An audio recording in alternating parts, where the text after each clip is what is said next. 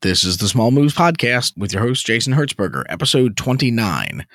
Speaking of the number 29, did you know that 29 is the 10th prime number?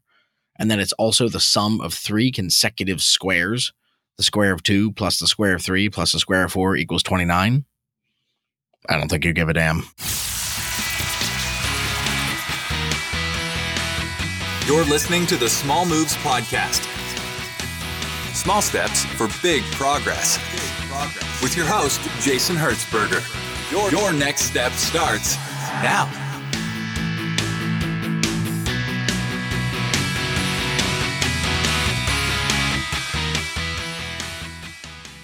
Hey, everybody. Thanks for tuning into this episode of the show today. I'm really glad that you're here. Uh, today is the second installment of the new format that I mentioned last time around, last Friday, which was that we are going to be shifting to a once weekly interview format as well as a once weekly solo show format where I go over with you a couple of strategies or ideas that I have fitting the specific topics that I like to hit on with the Small Moves podcast. Those five areas that I like to hit on being health, personal finance, income, relationships and hobbies and personal interests. Those five areas are the ones that I like to try and hit on on a regular basis that I wasn't initially with the show and the interviews that I was getting into. I was getting phenomenal interviews, but I wasn't hitting all five of those topics with as much regularity as I would have liked to have seen. So that's what I'm going to be using these Friday shows to do. Last week was my first show using this format, and we touched on the topic of health, where I detailed to you a service called once a month meals that my wife and I use that has been absolutely amazing for our cooking. Um, but today, different topic. I'm going to be rotating through the five areas to make sure that I hit them all. Today's topic area is personal finance. And what I'd like to talk about with regards to personal finance is somewhat varied, but all it'll all sort of culminate if you give it a couple of minutes personal finance, as I describe it, is the management of assets that you currently own. These could be dollar value assets like investment accounts, retirement accounts, savings, your checkbook, etc. It could also be other valuable assets that don't necessarily have the liquidity of the other ones that I just mentioned. This could be real estate, this could be equity in businesses that you own, things along those lines. So, one of the what I'd like to talk about something that fits very nicely I think within the small moves model is that managing your personal finances is generally speaking one of the most stressful things that most of us do on a regular basis. I know it's something that gets to me on a relatively regular basis just because I like to overthink things and I'm not really sure that I'm alone in that category. But what I would say is something that I started implementing for myself probably about a year and a half ago in this area. And it has been an amazing relief for me is not so much a product, but more of a strategy or mindset, I should say. And basically, that concept is what's called just in time learning. I came across the concept of just in time learning from Pat Flynn, the founder of the Smart Passive Income blog, podcast, etc. And it, he got it from a gentleman by the name of Jeremy Frandsen. The concept of just in time learning is simply this we all tend to try to get better at things. That that's what small moves is about. That's what I'm about.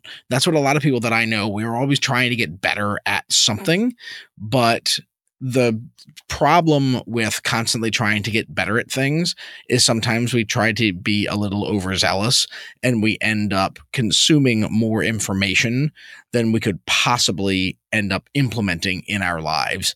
This is very common in the personal finance category of our lives, you know, where, you know, if we're working at an office job or we're running a small business, meanwhile, we're spending in some cases hours every week studying the financial markets, studying individual stocks that we might be interested in buying or selling, or, you know, double checking the advice that we're getting from people that do those types of things for a living because for some reason we think we're better at it than they are.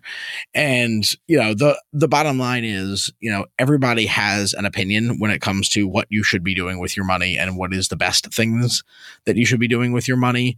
And we if when I say we, I mean people that don't move massive amounts of capital on a day-to-day basis investing in large swaths of the stock market think Warren Buffett, other hedge funds, etc. If you're not one of these people, you're not going to beat them. You're not going to beat the market. This is what these people do for a living. These people invest hundreds of millions of dollars in fiber optic cable so that they can make trades in Europe fractions of a second faster than their competitors can. These aren't people that are that you're set up to beat. So if you keep trying, you're going to lose every time. Sorry to be a downer, but generally speaking, you're going to lose every time. But if you're and also and if you're not doing this for a living, you're going to be spending an enormous amount of your free time, your productive hours learning things that you're never really going to be able to take advantage of. It might be interesting stuff to know. And if that's the perspective that you're coming at it from, have at it. That's great. I mean, if you're the type of person that loves just researching the market, the history of the market, and just sort of looking at it as a human behavior experiment or the the study of human history, have at it. I think that's fabulous. I think that's really really interesting.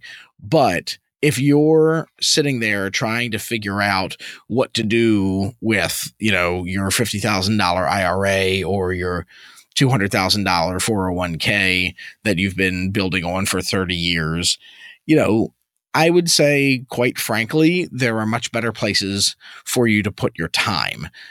If you're not a PhD in economics or you don't work for the Federal Reserve, quit trying to balance your checkbook. It's not something that you're probably doing correctly anyway.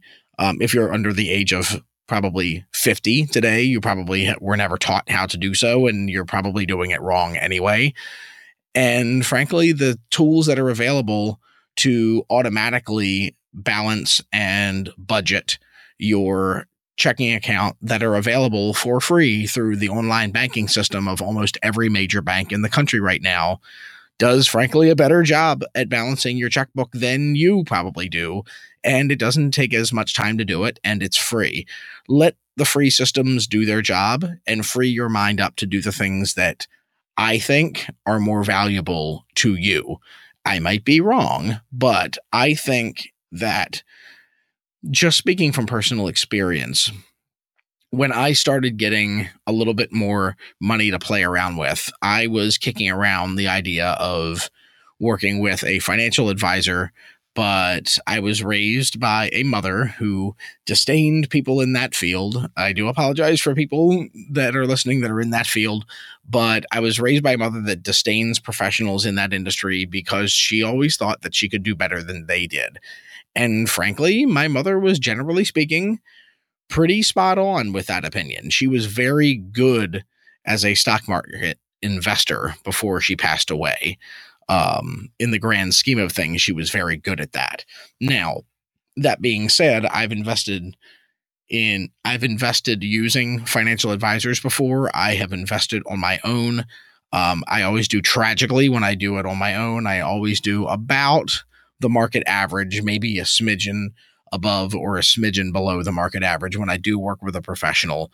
So, what I decided to do about a year and a half ago when this idea of just in time learning hit me was I just said, screw it. And I divested everything and put everything into a robo advisor service called Wealthfront. I'm not necessarily endorsing Wealthfront. I think they're amazing. They've been amazing for me, but they're not a sponsor of the show. I'm not specifically endorsing them. There are other options. Vanguard has a version of it, Betterment has a version of it, and they are heavily sponsoring a lot of podcasts these days. So you can probably find information about them if you listen to a bunch of other shows. But there's a lot of options that are out there that are mind numbingly simple, fully automatic and that don't require your input really on anything after account setup that's the type of investing that has worked magically for me. And oh, by the way, the market performance has turned out to be fantastic. Now, the overall market performance over that time has also ended up being fantastic. So, is that them or is that the general market? I don't know, but similar to my perspective about chiropractic that I mentioned back in episode five, is my investment portfolio doing well because the robo advisor is doing well, or is it doing well because the market is doing well? Personal opinion, frankly, my dear, I don't give a damn. All I know is that I'm not thinking about what stocks to buy and sell every day for hours a day because that's how my brain works. And that was something that I was trying to do when I was initially starting to do stuff. I was working with a financial advisor. I was investing on my own. When it came out, I started to use a system from a company called Motif Investing, which is something that's out of Silicon Valley. And that is a very interesting concept where you effectively build your own mutual fund is basically the easy description that I can give for you. And you pick up a batch of up to 30 stocks and you can pick pre chosen ones or you can build them on your own and you can set the percentages of the total holdings. And it was interesting. It was amazing. And for someone with a scatterbrain ADD mindset like myself, it was so intoxicating that I spent so much time trying to figure out how to make it work and what the best strategy was and which is the best motifs to invest in. Should I use a prefixed one that they produce? Should I make one up on my own? What sectors should I look at? I spent so much goddamn time with my with that platform, which is fine for some people. And, but for me, it was incredibly, incredibly distracting. And frankly, I had that account set up at the same time that I had my Wealthfront account.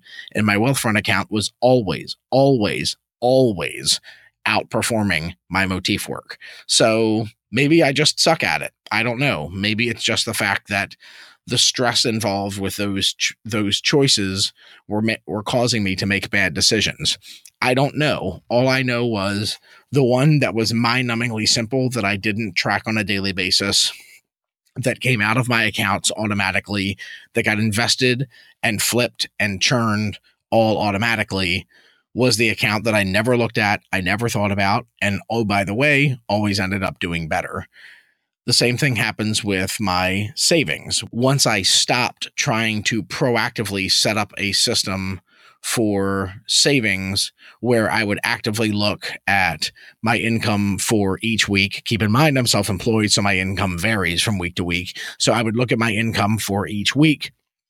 I would come up with a certain percentage or certain amounts that I want to earmark to different accounts, and I would set those amounts each week and I would transfer them each week. And oh my God, it was just, it was the biggest pain in the butt. But once I started setting up my online savings accounts, earmarking each of them to specific goals, setting a specific dollar amount, minimal dollar amount for each week, regardless of income, and then just closing my eyes and letting it do its thing. No surprise, I've accumulated more in those accounts over the roughly year that I've been doing that than I had in the previous couple of years. And it's not necessarily because my income has skyrocketed over that time. It hasn't. It's stayed relatively stagnant. So it's not necessarily because of that. So the bottom line is when you're learning something or when you're trying to accomplish something, taking the easiest route, unlike other areas of your life, namely relationships, the easiest route is generally the best option, especially for non professionals in the investment sector. If you're a guy working in a cubicle, stop thinking about your IRA.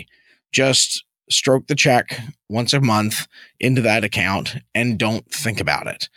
Make sure that you have something set up so that this is happening automatically. Don't worry about balancing your checkbook. Use the tools that are available on your online banking. It's quicker, it's better, and it's a lot prettier because it's got colors and charts and graphs and all the wonderful things that are designed to keep us on their websites and make us and allow us to never leave. But the bottom line is keep things simple. When you're learning, keep things simple, just in time learning. When you're trying to learn about something in this particular area, personal finance, learn about what you're actively trying to decide on right then and discard the rest. If it's time to re up your 401k because your employer made a change and now you have different options, spend a little bit of time reviewing those options, running them past a professional if you're lucky enough to have one in your life nearby. But make your choice, and then shut it down and then stop thinking about it for the next year.